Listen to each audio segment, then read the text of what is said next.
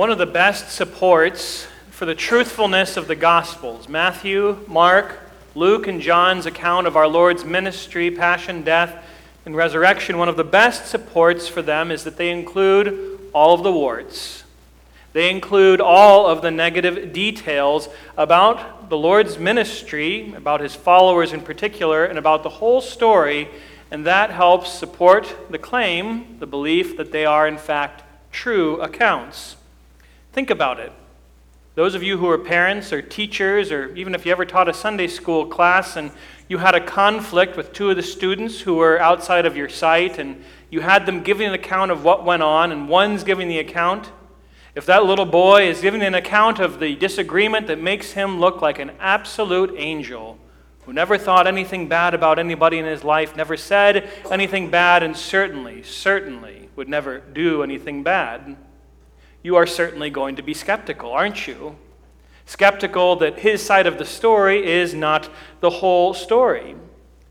But now, if you have a similar situation, but the person who gives you the account includes the things that they said and the things that they did that contributed to the problem or even caused the problem, well, you know that there's a pretty good chance that they are telling you the truth because they are not painting a rosy picture of themselves and their role to play in it.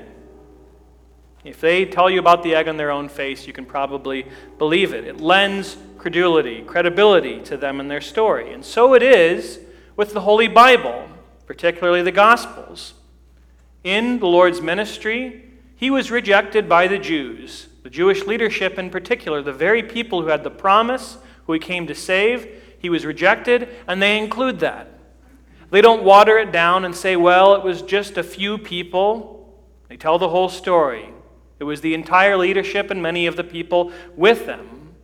The Gospels also talk about the disciples and how silly that they were with their fickleness. Loyal to Jesus at one point, understanding him at one point, but not loyal and not understanding at another. You have Peter in the garden denying the Lord, the leader of the church. If you're going to tell the story about how he cut and run at the first opportunity at the question of a young servant girl, well, there's a chance that they're probably telling the truth, isn't there? When the rest of the disciples scatter like rabbits in the garden, and they include that when they're telling the story of our God and King Jesus, well, maybe there's something to these accounts after all. And finally, as far as warts go, we have what we're considering tonight the story of doubting Thomas, Saint Thomas.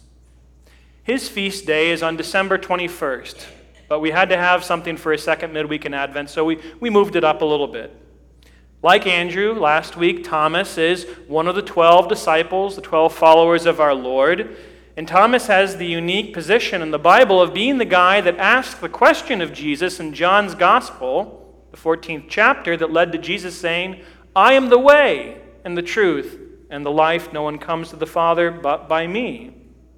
Now, he had a possibly good nickname that's also given in John's Gospel, Didymus, or the twin. You probably recall him being called Thomas the twin. And if only that nickname had been the one that stuck, right? If you're going to be known for something, hey, call me a twin, say, he looks like so and so. That's a nickname I'm okay with when I know some of the nicknames that exist out there, even in this room, that people have. You're starting to wonder, who's he talking about? Well, we can go over that later. Yeah. Wish it stuck, but rather than getting the twin as a nickname, we know Thomas's story. For whatever reason, he missed church on the first Easter ever. The evening of our Lord's resurrection, when the rest of the remaining disciples were there in the upper room, Thomas, for whatever reason, had better things to do. Or maybe himself was scared. Don't know. But he wasn't there when the disciples saw the risen Lord Jesus right in front of them. And then his response to the report from the disciples, We have seen the Lord, earned him the nickname that actually stuck Doubting Thomas.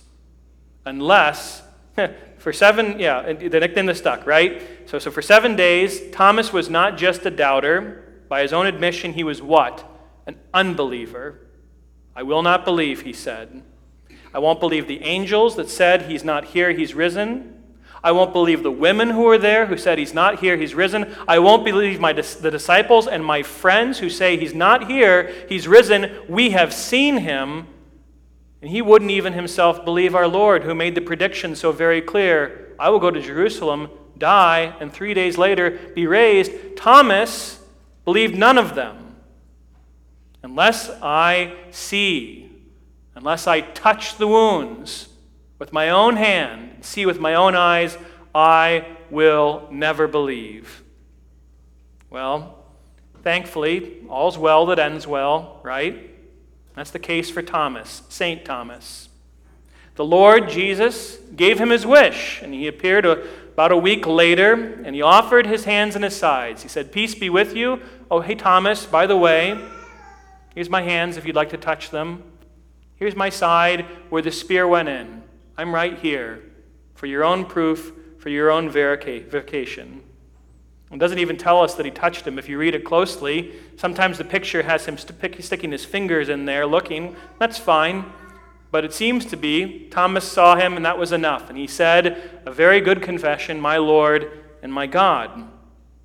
After that, it's not in the Bible, but the tradition says that Thomas went off with the rest of the disciples, now apostles, and became a missionary, first to Persia, modern day Iran, and later on to India, where he spread the gospel martyred himself there in India at the hands of a mob of Hindu priests, supposedly, with spears, martyred for the faith that he was once so hesitant to confess, so hesitant to embrace. And he is rightly honored in the church, rightly remembered on St. Thomas Day, or whatever service we choose to commemorate him in. But there is a benefit to Thomas, Thomas the twin, Thomas the doubter Thomas, the confessor, we should not overlook. And that is the Lord's pardon and mercy in the face of his unbelief, after his unbelief. Now, I think we can all agree it's not a good way to go through life to be overly credulous, right? Believing everything and everyone that comes along. If that were the case, then you'd answer every phone call and you would have probably bought 27 car warranties for a vehicle you don't even need a warranty on, and things like that. But it's not good to be overly credulous. On the other side, it's not good to be overly skeptical, overly critical.